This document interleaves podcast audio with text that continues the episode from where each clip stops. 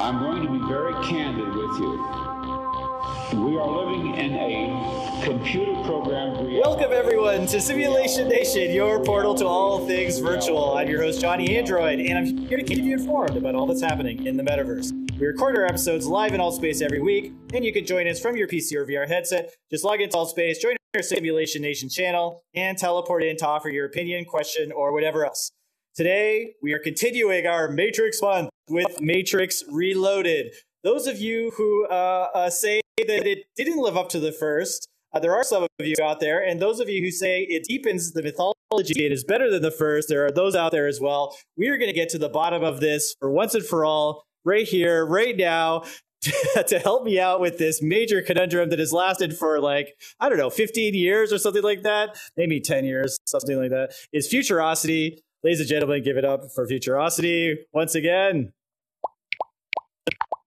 Hey, thank you so much. I'm so glad to be back. This is gonna be a fun one. Tonight. Absolutely, and uh, we have a few people joining us: a Sports Pilot PR, Anti Beast, Sky Bison, of course, Mikey loves VR, Ishman. Nice to see you guys. Uh, we do want to hear all of your opinions because I have a feeling this is like a controversial one. Like some people love it, some people hate it. So we really do want to hear what you guys have to say. Use the raise hand option uh, in between our little segments here, and we'll uh, we'll take some thoughts and things from the audience. Um, so you know, it's been a while uh, since uh, I'd seen this movie. Um, have you you've seen it a few times? I take it. I've seen it a few times within the last couple weeks, but overall, I think I haven't seen it in over maybe 10 years. Um, it's been a while. I used to try to rewatch the Matrix trilogy together as a whole, but over time, I just started just watching the first movie more and more. Um, kind of my interest kind of you know, tapered off, I guess, over the years. But the first one, still an all-time great. I could rewatch that at least a couple times yeah, a year. Absolutely, and we covered uh, we covered Matrix One with the the storyboard artist of Matrix One, Two, Three, and Four. Uh, so that episode uh, is coming out next week uh, on the podcast, and then of course we're just going to do all of the trilogy because the Matrix Four is about to come out, and we're sort of got to get up on our mythology and got to you know get up on the original trilogy. So the one cool thing about this is that when this came out virtual reality was literally science fiction. And now here we are in virtual reality with all these people from who knows where, uh, Utopian and Sky Bison and Ishman, uh, probably beaming it from all over the place. So that's kind of cool that we can actually talk about virtual reality and the Matrix in virtual reality. Oh, that's an amazing thing. I mean, and just imagine 1999 was the first one. And after all these years, I mean, yeah, VRs, I mean, there's millions of headsets out and multiple services are competing for products. So, yeah, we're in a really interesting time. Everyone's competing and creating new stuff in VR, and the metaverse is at our fingertips. Very It's kind of happening. It's kind of here. The question is, of course, when we're in virtual reality, are we just in a simulation of a simulation, or is this like the escape from the machine that is the real world? I don't know. We'll we'll have to have to see what uh, actually Simularity, that's a pretty cool outfit and a cool. We'll have to hear your opinion on that as well. Uh, but let's dive into it. Uh, let's just get started with our overall thoughts. So uh, I hadn't seen this movie for like ten years. You want to do you want to start with your overall thoughts, or do you want me to dive in? And anyone else who wants to give their overall thoughts, please do use the raise hand option, and we'll uh, take your thought. What do you think? Oh, please! I would love to hear. okay, okay. I'm excited. All right. So overall thoughts. Watching it again. Okay. So I have to admit, the first time I watched the original Matrix, I was like mind blown. This is the greatest movie I've ever seen. As a lot of us did, right? It was just like it. It complete. It took the ideas of like William Gibson's Neuromancer, Monster, but it put it into a way that was relatable and interesting and mind blowing and all of that kind of stuff. And so there was a lot of expectations going into the Matrix 2.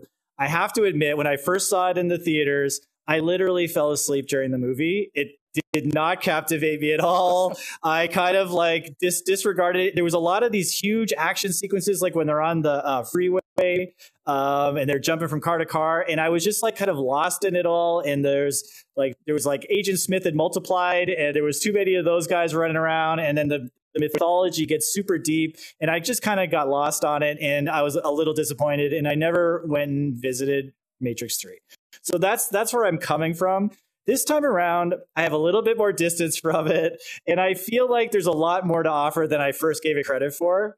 Um, I think that there's some really innovative ideas with uh, simulations, and they really are expanding on the mythology, giving it more depth. And they are giving the characters, they're trying to give those characters a little more well rounded depth as well. We're, do- we're getting into Zion and understanding how that works and the me- mechanics of that and the politics of all that. So there are a, lot of things to offer. However, I'm not sure even after all that stuff that they stuck to landing. I know, I know, everyone's going to be mad at me here. Uh, maybe I'm going to be the guy that's going to be the controversial guy who's going to say some of the negative things about Matrix 2, but there are some negatives. So we'll get into that when we go a little bit uh, further down the road here. But I want to hear your over, overall thoughts first. Overall, I remember my experience in the theater was one of disappointment because everyone has the movie in their head, you know, that you love the original Matrix, and then you had to wait a couple years for the sequel, and everyone was speculating online, like, you know, early 90s internet, you know, chatting about what's to come. So, of course, you know, there's no way to deliver exactly what everyone wanted. And for me, I kind of forced myself to like the movie over time. I remember buying the DVD after feeling disappointment in the theater, but hey, I got a DVD a couple months later when it came out, and kind of rewatched it over and over and over until I kind of beat it into my head where I realized, hey, um, this is a sequel of excess. They gave us a lot of everything that we loved in the original movie, but they kept giving it and right. giving it. At times where I'm like, hey, you can hold back a little bit. They didn't. So I'll, I'll be honest, I appreciate it on a certain level, and I appreciated it more from multiple re-watches. But that first experience was a little rough. Right. I'll be honest. Yeah, yeah they go really deep into that mythology, like I said. You kind of kind of loses a, a little bit of the momentum. Um, so I don't know if anyone else here has any thoughts they want to dive in with Utopian or uh, or uh, let's see, Eric Shu or Cornelius or anyone like that. Otherwise, we'll keep moving along. But please do use the raise hand option. We definitely want to hear your opinion about this. But it might it sounds like maybe we're on of the spectrum where you're more forgiving of some of its flaws than I am. So it'll be interesting to see how how this uh, plays out. So then, so let's get into the plot, which is the major sort of conundrum here that some people love and some people hate. And uh, this is the controversial topic. Do you want to try to give a bullet point of what the plot is, or should I do that? Well, you give the bullet point, I'll fill in the okay. blanks. All right. So the big bullet points are that it's six months after the original Matrix. They are down in uh, Zion. They've discovered that the they have 72 hours before the robots are going to destroy Zion. All of the, the Sentinels are coming, and so they have to figure out a way to save the world. So what they do is they go to the uh, Oracle back in the Matrix, and she tells them that they have to find the, the keymaker, who will then lead them to something called the source, where if Neo, that's his destiny, is to go to the source, and from there they will discover that uh, choice, just like he did in the first one. The first one was a choice if he's going to save himself or he was going to save Morpheus. This time it's if he's going to save Trinity or if he's going to save all of humanity. So like Zion and everything, that's the choice he's going to make. And it's it's kind of interesting. Uh, well, that's that's the overall plot. So so, do you think of that? Uh, and did I leave anything really important out there? You, got all the big points because we're going to get into the deeper spoilers in just a little bit. But overall, yeah, the Matrix Reloaded is a story about the illusion of choice. And they keep reinforcing it in multiple scenes, either through action or through dialogue. And they followed, you know, the philosophical tenets of the first movie. You know, they just had a chance to see the philosophy from multiple perspectives. You know, difference between are your choices yours? Is there such thing as fate? Or is everything an illusion and under control all along? Right. So the fact that we had three different viewpoints of that, the story allowed us to kind of play with them scene by scene. And the audience gets to get involved in that decision making process in a weird way because we're, we get to watch and realize, hey, is this character saying the truth or is this a manipulation? Um, I thought that interactivity is what kind of kept everything together. You know, the audience is constantly questioning, hey, what's coming next? Are we going to be lied to or are we going to get further and closer to the truth? We're not sure either way. So I do have to give the movie credit for hitting within those bullet points. I could see what they were going for. Right. Yeah. No, that's a really, really good point. I feel like, you know, I, I you got to give this movie credit for taking a big swing. Like they were going for it. They were going for a blockbuster that had popcorn appeal, but also could satisfy the philosophers at your local college. Like that's a really hard thing to to straddle those two worlds. And so they really went for it. Um, and I give it credit for that. Having said that, it's you know it. I think it it sort of gets crushed under the weight of the movie because it gets so it's a little bit convoluted. It's not really clear what uh, the journey is. The, the, it's you know the first one has that hero's journey with the main character, so that's so so clear and obvious. But this one is like a little bit more philosophical and confusing in, in, in a way. And so I feel like some of the sticks uh, get lost a little bit uh, along the way. Uh, and you kind of forget like what is the purpose of all of this and you you know you don't have as much uh, of an emotional connection to neo believing in himself that was so simple and clear in the first one and this one is like we don't really know what this prophetic dream that he's having about Trinity is, and we don't know what the Oracle's mystical sort of cryptic uh, messaging is, and we don't really know what he's going to find in the source. And he has to go through all of these other avenues to get there. We don't have a clear villain this time because the Agent Smith is sort of like a side villain because he's kind of was like awakened from he's uh, uh, from his uh, uh being uh, trapped as a robot, but he doesn't really have another goal other than to like cause havoc with Neo. So uh, there's a lot of a lot of that convoluted quality. Um, I think gets it, it, You lose the through line and the simple emotional through line of the story. So that's my big problem with it.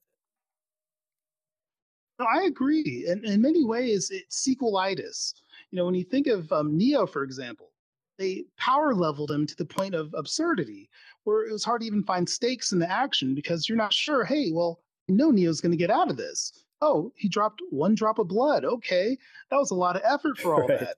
It just seemed like over and over again. I just realized the superhero is way too super super heroic. I right. mean, it's there's no kryptonite to take him down. Um, so that was the main flaw with the movie. Neo was invincible to the point of absurdity, and also it was too much Matrix within the Matrix. Everyone wearing you know the same sunglasses, twenty four seven, darker light, you know all the leather. Suddenly realize, hey, this is three years after the first movie came out. I mean, a lot of things changed stylistically in the outside world. It felt somewhat dated already because everyone borrowed from the first Matrix multiple times over. By the time we got a sequel, kind of seen all that before. Right. So that was the one thing that bothered me. I realized, hey, you know what? All the cliches that were awesome a couple years ago have now been reused. Right.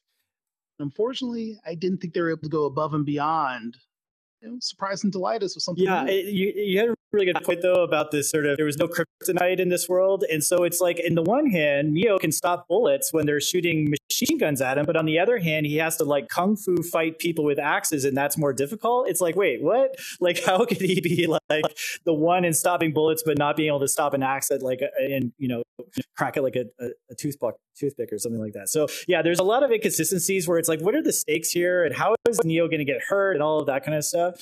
Okay, so here here's the here's I'm going to pitch you two two examples of a cleaner, simpler movie. And actually, I want to have your guys' opinion here. Tell me if I'm like completely off base or if this would have been a better sequel. So here's here's what you sort of expect the sequel to be, right? It's that okay, we're in Zion and everything. Uh, we've got the the remainder of the human race, and we discover that the Sentinels are going to destroy everything in 72 hours.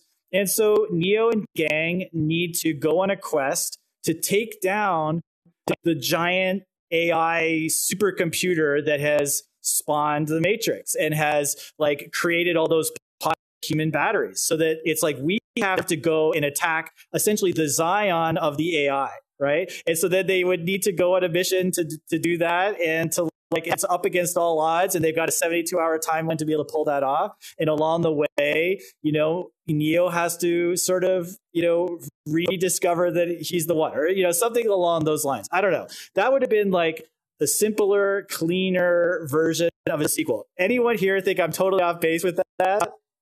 Anyone or does anyone have a different uh a different thought or or do you think that it's better the way it is?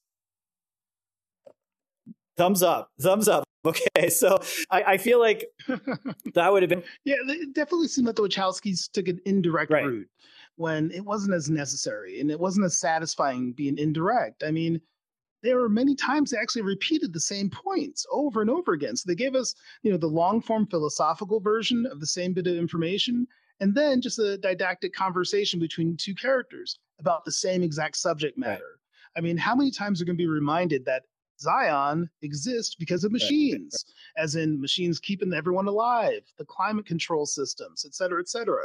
And also the fact that machines themselves actually ensure Zion's existence. You know, it, it was repeated about eight times over to the point where I'm like, okay, I kind of get it. Show me Right. something. It was very much a movie of telling versus showing.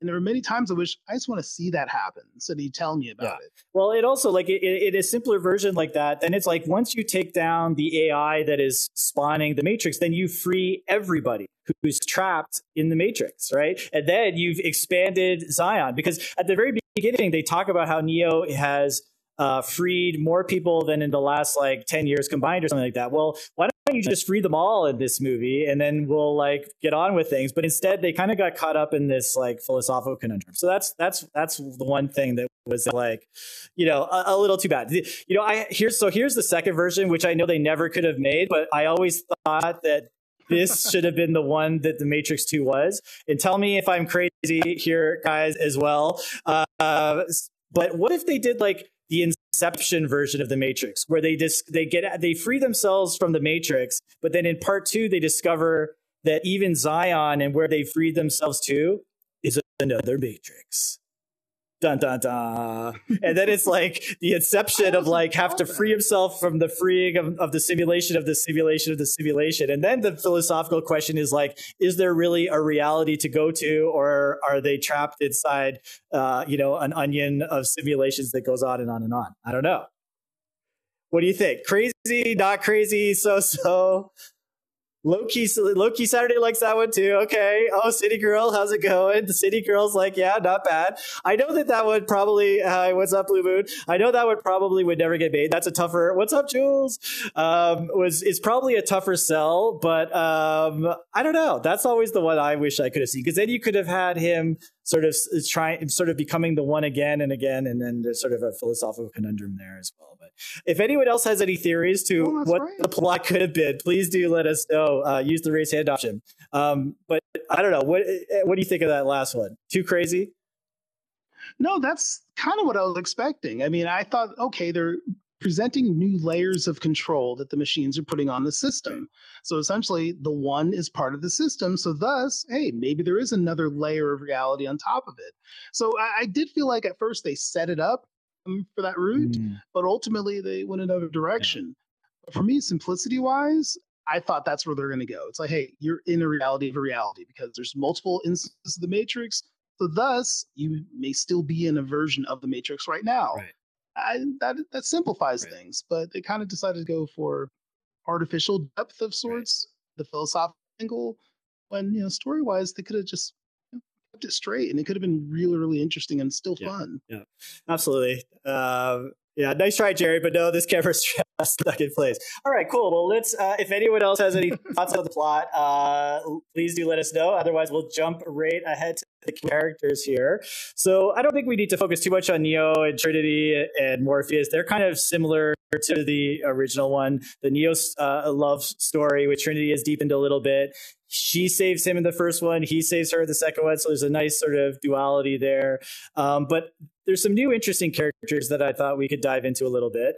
Um, so I guess we'll just start with what my favorite is these new guys, these exiles, uh, which are these albino Oh, twins, yes.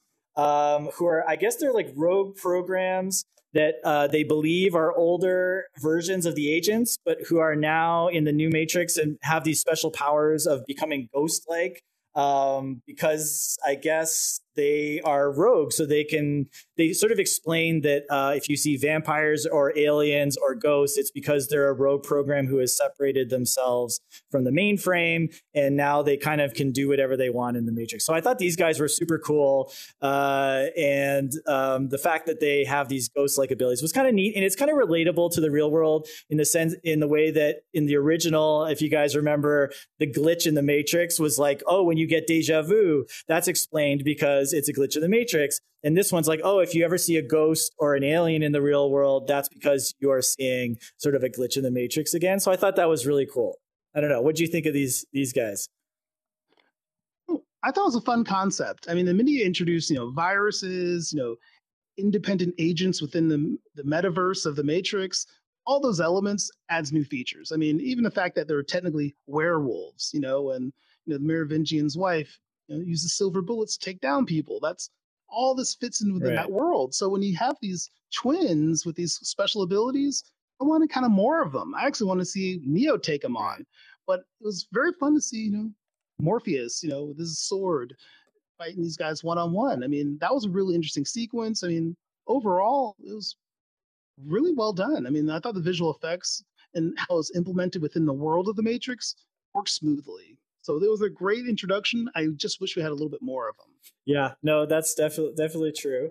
Um, all right, so we, we got to talk about the other uh, the other one who had escaped uh, the control, which which is of course our wonderful Agent Smith, who has replicated himself. So this was this was kind of interesting, and I have to admit this is something I didn't quite pick up the first time I watched it, which is that he is also unplugged from the main and then he's got an upgrade, and they and he sort of postulates that they got the upgrade because a little bit when Neo at the end of the first one goes into him and makes him explode, there was a fragment of Neo's code, I guess, that got caught into the agent, and that's what freed him from the Matrix. But now he's sort of like a, a solo agent in there uh, who's able to replicate and do all of these uh, crazy things. But I didn't quite understand like what his purpose was. I guess his purpose was to to steal Neo's purpose right? Was that that's what he starts talking about, which is again a little bit like philosophical as opposed to like something that is tangible that we could relate to in a way. But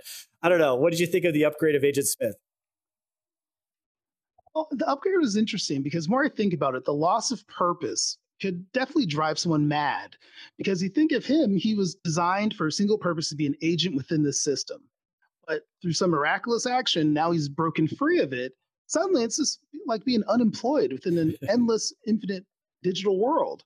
He suddenly lost the one thing that he was designed for and built for, and he's trying to find something to replace it. So that's why the viral mechanism of you know replicating himself and taking over other bodies within the Matrix, because he has no other purpose. It's almost like um, you know, Ego, the living planet, and you know, Guardians of the Galaxy 2. You know, his whole evil plan mm. was to replicate himself around the universe. So everything becomes him. But in many ways, I saw Agent Smith's his ego exploded to the point where he wanted to become everything. So by continually replicating himself and taking over the Matrix, that seemed to be the only thing that could fulfill him. Mm. That, that's all. Yeah, well, you know what would have been cool though? Would have been cool maybe if like he went over to Neo's side. Like he was like a rogue agent who was like, "Oh, my purpose now is to just take down the machine and join the humans because that's they're the only ones who have a purpose." That might dig. I don't know. Like I feel like, it, and I don't remember. I've, I haven't seen the third one. I don't even think I've ever seen the fir- third one all the way through. Maybe that's what happens. I highly doubt it is, but um, yeah, I don't know. If anyone else has any thoughts, I Jules, I know you have a lot of thoughts, uh, deep thoughts about the Matrix. I'm sure you do. You got to let us know what they are. But if anyone else has any thoughts about uh, any of these characters, please, uh, please do let us know. Um, yeah so okay let's move on. There's a few other characters. The other uh, most interesting one of course is the architect. So um, he reveals some interesting things that he's sort of the linchpin of the entire matrix right? Um, so the idea is that he is an ai program that was designed to create the perfect i guess prison for humanity so that we could become batteries forever. And he has now on his sixth iteration and the first five iterations failed because number one he created a utopia but then humans didn't believe it and they tried to break free and then he created one that was faulty uh, and and he had all of these different versions and then finally they've settled on this new version But the new version, the the complexity of it is that it always has a Neo in it, like the one. But the one's purpose is to make a choice, and then that choice will either destroy humanity or reboot the Matrix into the next iteration, which is all interesting uh, but also very confusing and not like like what? Why does it why does it have to be like why is neo built into the idea of the matrix? I i, I understand that they're trying to i don't know. You do you have an opinion about that i think of it this way it's like having a straw man enemy within the system you know sometimes you know i'll just use a generic you know international government for example you know they might have controlled opposition who will act as opposition so they have a, you know, a unified enemy to fight against. Suddenly realize, oh, that enemy wasn't really an enemy in the first place. That's kind of how I thought of it. It's essentially Neo, they're planting in essentially controlled opposition. You know, could say, hey, these are terrorists, this is Morpheus and all these other people doing, et cetera, et cetera, but really we're controlled by the Matrix from the very start. So they're part of the system to create a unified enemy, essentially reboot the thing itself. Um, so it's an essential part of the system. You know, you need to reboot the matrix every certain number of years just because of the fact that it's artificial environment and there's, you know, multiple anomalies that are going to end up coming up anyway. So essentially it's a controlled anomaly. And in order to control it, have to make the system destroy itself and reboot every certain amount of years. So I, I did see it from that standpoint. It seemed like another layer of control that would ultimately fit within the goals of the villain. It also feels a little bit like the writers found themselves like caught in a dead end, and we're kind of like, we're going to create a bunch of sci-fi gobbledygook to get us out of this, and that's what's going to be like the linchpin of everything. It's like what? All right, so if you guys, someone else has to have an opinion about this here, Luke and Loki Saturday or Singularity or hey Marilyn, how'd you get way up there? Uh, Lee or Mo or Eric Shu or uh, Hydra Hydranator.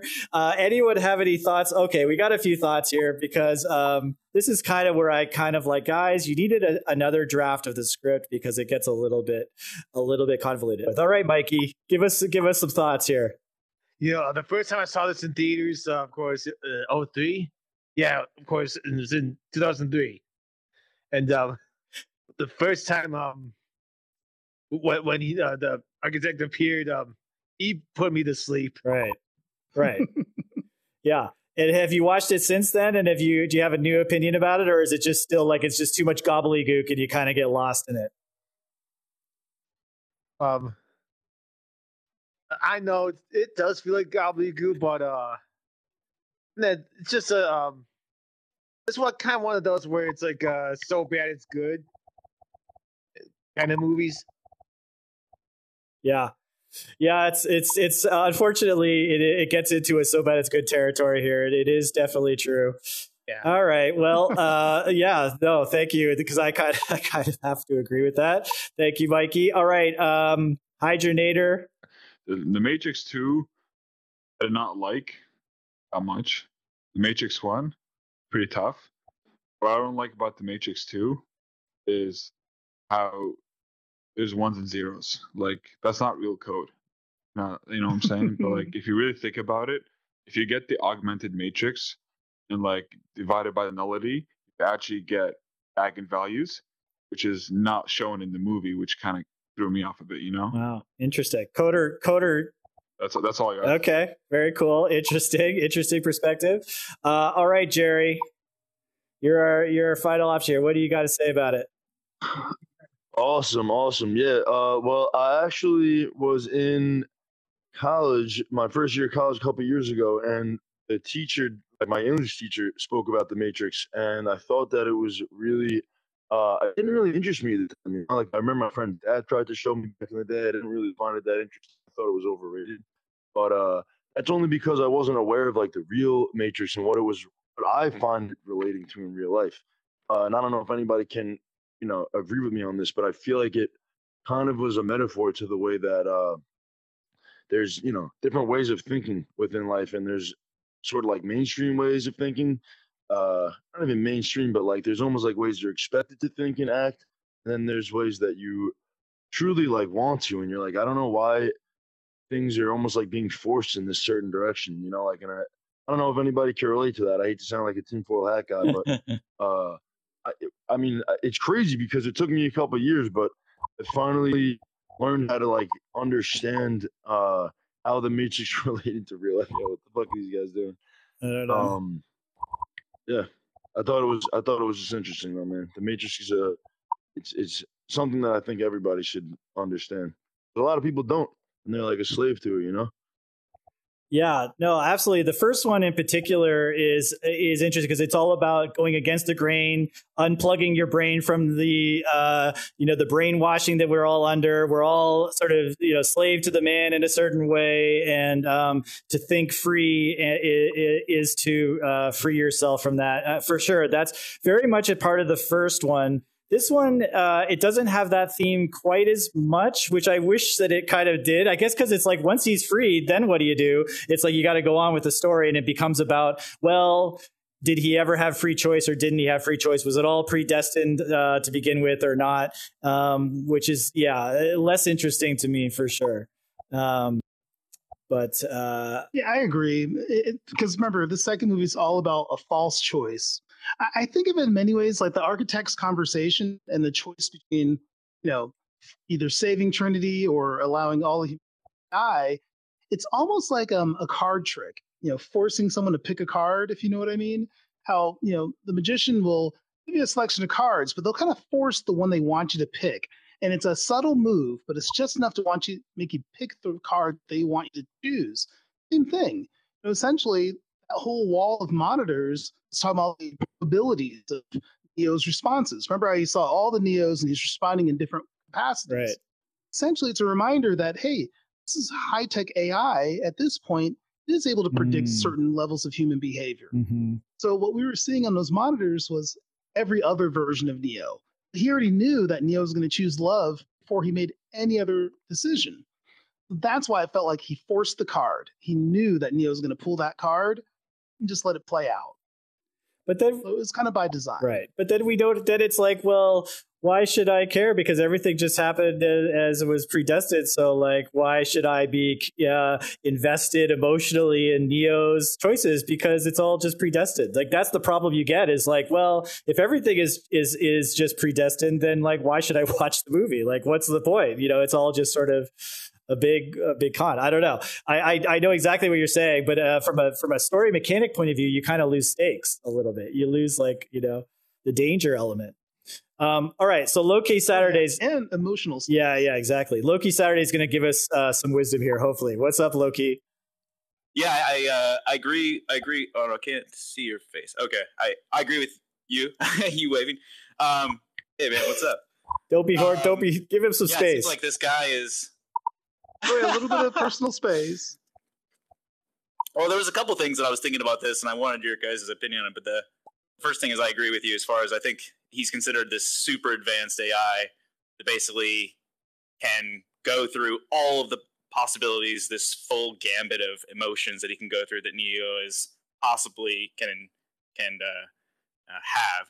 And uh, but what's interesting, and I guess as a question to you is, then if he if he's this brilliant computer and he he knows that Neo has this breadth of of possibilities, but I know that he's going to choose love. He's he's essentially already knows, and then he's just rolling the dice and just wondering what's going to happen at the end of that. Is that kind of what you're thinking? That he doesn't almost to the point he's just like, well, I'm just going to leave it to chance. Then after this, I think so because in many ways the architect wins either way you know the, the fact they're willing to accept a lower level of existence you know if there's fewer humans keep them powered up okay they're going to use the least amount just to keep active and then let humanity rebuild on its own anyway. So it seems like yeah trinity dies hey same thing's going to happen. It destroys zion. Well they'll leave behind a handful of humans. It'll just not be by choice. So it seems like hey 35 40 years later human beings will you know go back to normal capacity again. Yeah, and the cycle. Starts over. So starts he's okay with again. peace then. I don't know if he. I think a peace is a temporary thing. Yeah. I for th- but the way I think is like well, if he's so smart, like why doesn't he just say, you know what, I'm going to create a breed of humans that is super powered energy for my you know whatever i need them for. But at the same time doesn't require all of this high thinking philosophy and thought and choice. And so therefore i'll just if i okay so let's say that battery has half of the battery power of like uh, a neo quality battery well you just make twice as many of them and then i've got no problems at all. And seems like if i'm a super ai i just come up with a better solution than this like crazy rigmarole I think I think the AI have essentially made something that was this where, where it's like remaking it over and over again. It's essentially organic, and it's like Mm. a chemical reaction where like there has to be this remainder. Like it's it's essential. It's a it's like a requirement of the universe that it's just it exists. That that was one thing that I was the next question I was going to ask both of you guys is, and maybe this I don't know maybe this is like something that but it just so is Neo considered is this like a religious thing? Is Neo considered Jesus where he's like this right? He, he has these followers. He's he's performing these miracles. He's all powerful, and he is reborn over and over again. Is is that is that what you guys are seeing as well? i mean for It sure It's the on very the end, especially at the very end of the third one, where he like essentially like he makes the cross at the very end. It just seemed like I don't know. Yeah for for your first your definitely some. yeah go ahead Oh, sorry. Please, please. go ahead Oh, I, ju- I just, you know, there's some heavy-handed symbolism play, but at the same time, I, I think if this is analogous to um, the Dune series, in which you know the character of Paul Atreides is a false messiah, you know, his you know, level of talent is based on the rules of the world he lives in. Also, at the same time, all the prophecies were artificially implanted into the society. The same thing as the one in the case of the Matrix, that the system created the one and also propagated beliefs in the one by the use of you know the oracle. So essentially um, the oracle was a controlled religion control the humans in many capacities because the you know the actual character is an ai you know a rogue ai but they're still part of the system. So you can't really believe everything that the oracle says so to me yeah once again it's another layer of control. It's um you know control of the mind you know control of you know their thought process religious wise I, I, that's how i see it. Yeah well to, Ah. to your to your to your first point though about like making it's organic the natural process of humanity i love that idea. I think you're giving maybe the Wachowskis too much credit in that. It's a brilliant idea though. But um i i think and i think for sure they're dealing with uh, religious imagery like the fact that he has this guy who keeps following him around who's like his disciple and the fact that he uh you know i mean trinity's name is literally trinity. So there's some sort of there's always been some spirituality caked into it and this sort of death and rebirth that he experiences over and over again um, so I, I think all of that's there for sure but i think that in the end isn't i, I don't know we'll have to come back we're going to do the third one in a couple weeks you'll have to come back and we'll we'll have to talk through all this stuff because i don't remember Absolutely. yeah, I don't remember if he actually uh, goes through and becomes the Messiah who saves all of humankind. I'm sure it is. I'm sure. I, I'm sure that's the way it ends. So th- that's what they're that's what they're building up to in the second one. I'm sure. Yeah. Absolutely. All right. Thanks Well, again. thank you. And uh, we obviously don't have the definitive answers. This is all a discussion. So if anyone else has any thoughts to throw in, please let us know. Jerry, uh, Jerry might have something. Uh, where are you, Jerry? I'm right here. And uh yeah, man, I just uh I feel like um I feel like the Matrix was a movie that should have been a singular movie. Yeah. Uh I don't know. Changed my mind. Right. Yeah. it's very. Uh, the first one is is is absolutely the the classic. Uh, the the conundrum, of course, is okay. You're the producer, the writer, director of one of the most successful movies of all time. Do you do you just call it quits? Or you try to expand on the mythology and make it even deeper? You gotta you gotta go for it. And I do appreciate that they they swung for the fences, uh, but I don't agree with all the choices they made. Um, any any last thoughts on that futurosity before we move on in the slides here? Mm, I'm in the same boat, um, just as you said. Okay. All right. We'll give Mo one more uh one more um mic moment here and then we'll move on. What's up, Mo? yeah. So, um, as a computer science major, yep, I do think uh, The Matrix is a b- brilliant movie because um, if we end up actually making simulations like that, that would be insane. And hopefully one day I can contribute to that. But but at the same time, I don't think it's possible to get to that level. I do think we're gonna get really close to it. If we make it, I want. I wish I could be here. Uh, Well, and hopefully it's for the good of humanity, not for uh, enslaving humans to become batteries for AI. Let's let's let's make the utopic version, not the dystopic version. I mean, like it's kind of starting in a way because of the metaverse. Everyone heard of it. Like in a way, if you think of it, it's kind of starting. Like that's like just the beginning. Yeah, absolutely. We're in it. We're in it right now. This is it. This is the birth of the metaverse. All of us right here, right now, including you, Blue Moon. That's right. we're we're we're we're in we're in the matrix. Um, all right. So um, let's let's move on to our final little bit here. We talked about the point a lot already. I don't think we need to go over that too much. Um, but here's here's here's one interesting thing uh, that is a is a big sort of philosophical again conundrum at the center of this movie is like the uh, is the trolley problem. Does everyone anyone know the trolley problem? Where it's sort of a, a philosophical ethical idea where uh, it postulates like if you're in a trolley and you're the trolley controller and you see that there's a, a fork in the in the trolley tracks and if you kill one person you save 10 but if you want to save that person, then you're going to kill the 10. So the question is, do you save the one person uh, and kill the 10, or do you save the 10 and kill the one? In this movie, he really chooses like he may destroy all of humanity forever if he chooses to save one person, which is Trinity. But due to love, he chooses to save Trinity. And it's like, well, yeah, I guess that's the way you got to do it. But at the same time, dude, you're just going to destroy all of humanity for one person. Maybe you should have a talk with Trinity about this. And maybe Trinity would be like, you know what? Peace out. Like, you guys have fun. I had a good run. And like, I'm willing to sacrifice myself for everybody else. I don't know. Did you have any thoughts about that? Well, to me, I felt like it was another layer of manipulation from the architect. I mean, the more you think of it, it's a bizarre question. You know, would you really allow, I mean, hundreds of thousands of people to die? I mean, if just from the rave scene alone, I mean, just the head count. And there are a lot of human beings within Zion. I keep thinking it was a level of manipulation. I, I believe that the architect knew no matter what happens, the vast majority of humans were going to die at the end of the day, no matter which choice Neo made. But by offering that false choice of emotion versus rational decisions, you know, the architect knew he was going to get what he wanted in the end. Either way, everyone was going to die. Just look at the number of sentinels that were drilling through to Zion. I mean, it was designed to be a mission to destroy and eradicate. And the fact that the architect he enforced that multiple times that they're brutally efficient, he knew that was going to be the end result. Because they could have easily just left, you know, 20 something people alive in Zion and just let them reproduce. So I really do think it was a false choice. Um, Neo, you know, he went with the emotional option. Um, he tried to have his cake and eat it too. I mean, it was like it saved the day in two levels.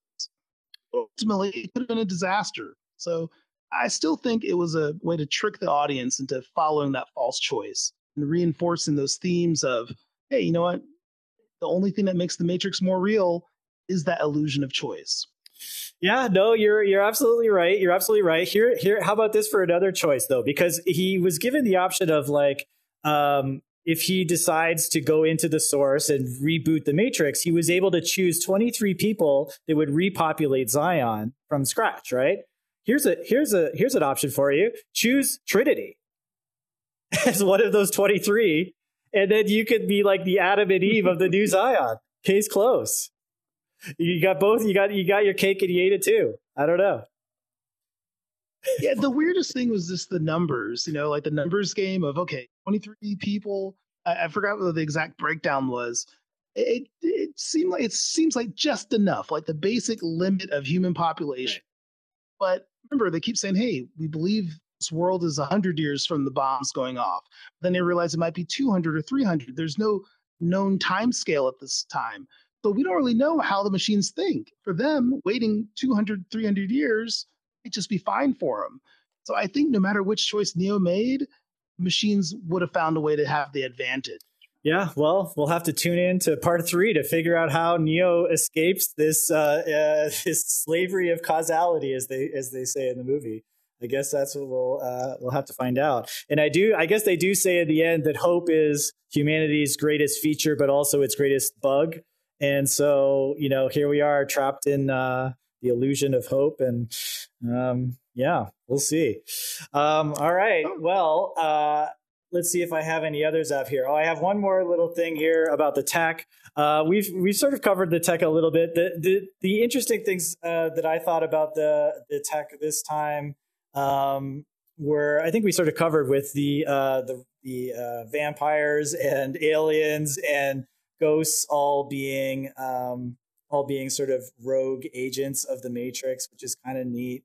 Um, the other thing that I loved about the tech was these this uh, substrate room. So I don't know what they they don't have a name for it here, but the fact that you can go into these doors and go like in between the matrix uh, i thought that was like a really cool idea. It's kind of a philip k. Dick idea. So if anyone here has read uh, the adjustment bureau or seen the adjustment bureau based on a short story that Philip K. Dick wrote back in the 70s. It became a, a, a mediocre movie uh, starring Matt Damon. But uh, yeah, Blue, Blue Moon saw it. Um, but the, the idea that I love uh, from that is the idea that there's this substrata, this sublayer of reality that if you can just tap into it, you can like essentially portal to anywhere or any when essentially uh, in in the simulation. So I thought that was very cool that they were able to uh, unlock that. And I love that at one point Neo's trapped in the mountains. Like he opens a door and like he finds himself in like the Swiss Alps and he's got to kind of fly back. I thought that was really cool. That was my favorite tech uh, adjustment for the the new movie.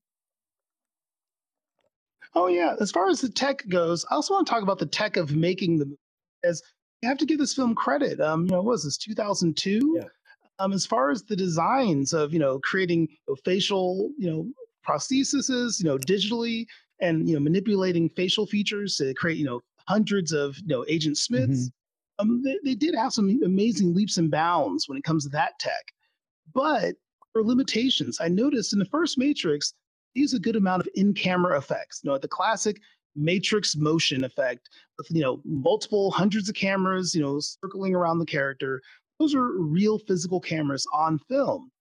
This time right. around, those same moments were done digitally. And it actually felt like it dropped a, a notch totally. down in quality. Because when it was a, a real human being doing wire work and having physical cameras take the shots, you know, within fractions of seconds, that motion versus artificial concoction with motion blur, you could see the difference. I mean, especially the, is it called the Burly uh-huh. Brawl, you know, Neo versus hundreds of Agent Smiths there are certain moments where I was like, oh, this looks great every time you saw the real people. But by the time we got to the fully digital human beings, it started looking a little more, you know, lower resolution, more video game. Totally. That was the one thing I did notice. There was a slight drop in quality when they chose digital versus physical photography. I I, I, I, mean, totally agree. I still yeah yeah it was and it also it's less relatable in a way. Like when you had it just in the original movie, like it was still sort of like kung fu, but it was done in a slightly augmented way. That was still like oh wow that's so cool. But now it's just like they're doing flips off of like oil rigs, like flying down the highways just like totally un- unrelatable in some way. But and you're right. I mean, but you look at Marvel movies today; they're all that kind of effects, but they're better at it. So it's more like you're able to get the detail and stuff like that. This felt like you're watching almost an animated movie. Sometimes the graphics weren't as good. Absolutely, that's true. But at least the car chase, right. that highway chase, those are real vehicles. Right. For like about ninety right. percent of it. And I still think that is possibly one of the best car chases in film history, at least modern wide, because they did things that were nearly impossible that you would not see today. I mean, right. now it would have been a bunch of digital cars bouncing off each other. That you have to give them credit for. That was a great achievement. Totally, Blue Moon agrees. Uh, and uh, they, yeah, they built, I guess, up in the Bay Area somewhere. They built that entire freeway, right? And they just like were on it for months and months at a time all of these crazy stunts. Um, obviously, not with the people necessarily, although there was some but the cars were real. And then they uh, they did with graphics with the with the people. Right. Yeah, beautiful work. Yeah, I feel like that was the equivalent of the first movie where they did the helicopter flying in and Neo trying to save Morpheus, and they had all of those. That was like, okay, how are we going to top ourselves? Well, let's do it on a moving truck. Essentially, it's like that's kind Yeah. of the idea behind that. Um, all right, so this brings us to it brings us to this movie of all time. Uh, one wow is like, what the hell did I just watch? This was a disaster. Uh, I'm going to give you the honors, Futurosity, of going first and giving us your wow score, and then uh, Blue Moon, you got to give us your wow score too. I know you got an opinion about this. okay, take it away, Futurosity. Well, over time, I would have to give it a solid seven. It was entertaining. It was good, it never hit greatness. And that's a hard one. I mean, because the original Matrix, I give that, you know, that's almost a near perfect score for me. I love that movie. I rewatch it uh, at least once a year, maybe twice. This one, it was, it had potential, and I could kind of grow to like it a little bit more at seven, it seems like, hey, they did a great effort. There was great craft. It just was the execution overall didn't meet what I was looking for. Very fair, very fair. I appreciate it. Yeah, so that's so interesting because I always this is, it's always interesting to come to the WoW score because I feel like uh, in this one you were like defending a lot of the points more and I was a detractor, and yet I also give it a seven. And so we both kind of come in the middle at the end. And the reason I give it a seven is because I think that look, i i in today's world of Marvel kind of cookie cutter formula where every movie is exactly the same, they really went for it. They really tried to do something original. They really tried to do something thought provoking and deep, but also push the boundaries of what popcorn movies can do in terms of the special effects and things like that. So I give it complete credit for aiming uh, for the fences. Uh, however, uh, I feel like they lost their way. They lost the simple story that would have been more satisfying. They lost that emotional uh, journey of the main character where we can relate to it. It was, it, it, it, you know, we don't really think about free will and choice on a daily basis. And so it's a little less relatable. Um, whereas we do have problems with insecurities and problems with self doubt. And that one, the first one is a perfect metaphor. I think it was uh, Jerry out here somewhere that said, that it was a perfect metaphor for thinking on your own, stepping outside of what's safe, uh, being different from everybody else, and taking a chance. And that really is something that they articulately uh, and eloquently um, dramatized in the first one, and that's missing here. They got a little bit high, high in the sky with their philosophical thoughts. Um, Quez, if you want to, oh uh, yeah, maybe Quez has a tie here. So that's that's my takeaway is that it's a it's a it's a seven out of ten. It's it has some solid, innovative, interesting ideas that deepen some of the um, ideas of the Matrix and simulations, but in the end, it did not stick the landing for me. Uh, so I give it a seven. Uh, Quez has something to add here. Yeah, Compared to the first one, I'd probably give it a solid six. solid six. Not gonna lie. Okay, I can see Yeah. that. Yeah. fair enough. That's about right. We got we, we got two sevens and a six. Eh, thank you, thank you, Quiz. Anyone else? Uh, You're anyone else have a, a wow score to give here? Anyone uh, see, see Yeah, what do you uh, uh, ubiquity? Okay, Blue Moon. Here we go.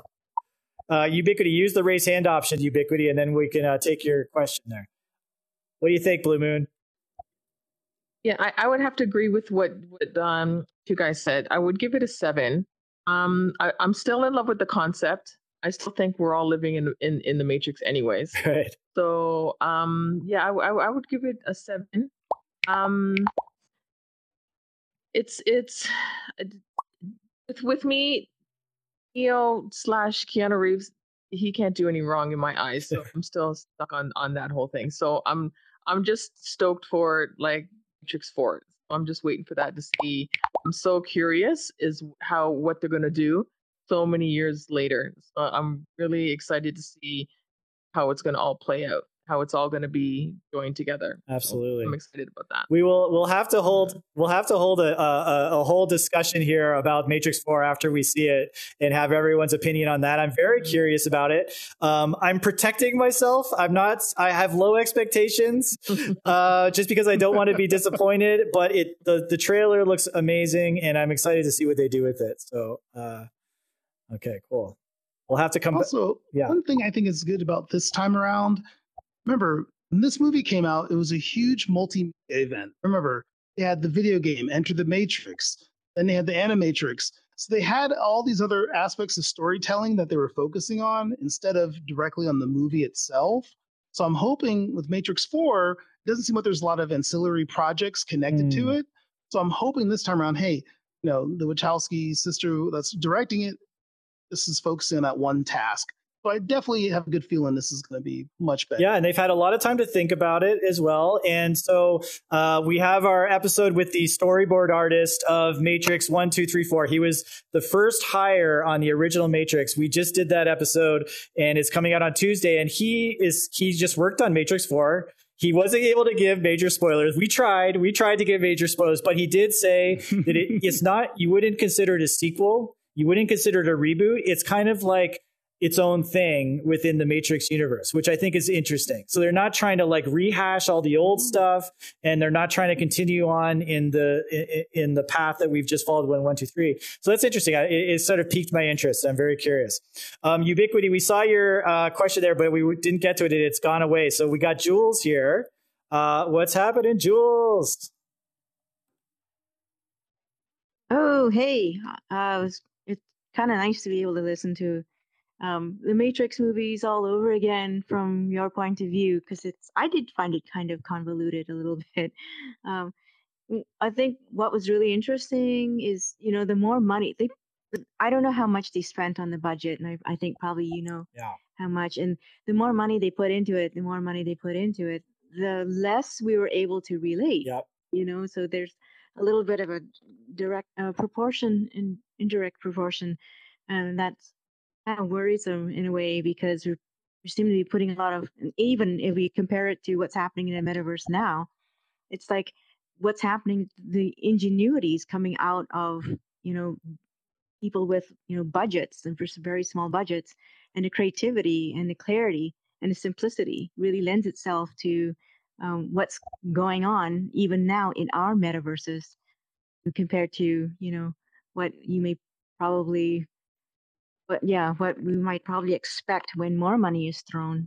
So i like the simplicity and the fluidity of the first couple and i would give the second one maybe about i give it a seven and a half um, but i but at the same time I'm, i like it because it was one of the the first channels to provide like what you said a basis for transmedia storytelling and i think we're going to see a lot of that coming out from this uh, next uh, iterative Thank you. Absolutely. Yeah. No, thank you, Jules, aka Splash Mango, an incredible uh, virtual artist, aka Juliet Lowe, uh, who is on our, our previous episode. Go check that out, guys, because she has a lot of very interesting things to say about the metaverse. I can't agree more. You know, you know, coming from the uh, the, the film world as well, it's like sometimes when people have low budgets.